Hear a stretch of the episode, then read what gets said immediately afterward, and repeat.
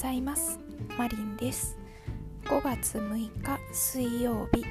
これを聞いてくださっている方へ向けてのメッセージをお届けします。今日はお腹に力を入れて深く呼吸することがいいようです。コロナの関係でマスクをしている時間が長い方もいらっしゃると思うんですけれどもマスクをしているとどうしても呼吸が浅くなったり口呼吸になったりしがちです。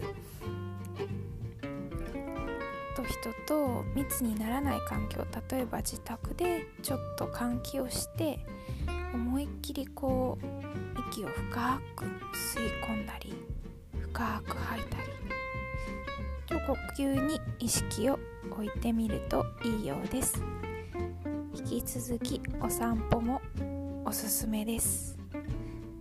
もしお花屋さんが空いていたら白い花を買ってみるのもおすすめです。それでは良い一日をお過ごしください。